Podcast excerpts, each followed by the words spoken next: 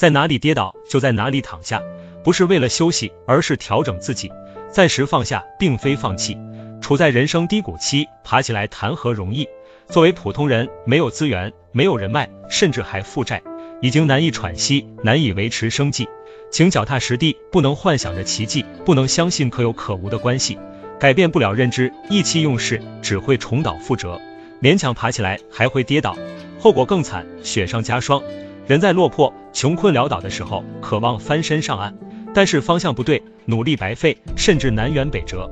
所以在跌倒之后，我们不妨先停下来，接受现实，反思自己，吃一堑，长一智，找到自身的问题，改掉坏习惯，远离声色犬马，消失在城市的喧哗。等你告别天真，懂得谨慎，休息够了，爬起来，勇敢面对未来，再默默奋斗，自强不息。这时候没有理由再找借口，努力到感动自己，生活不会辜负自强不息，心存光明，砥砺前行。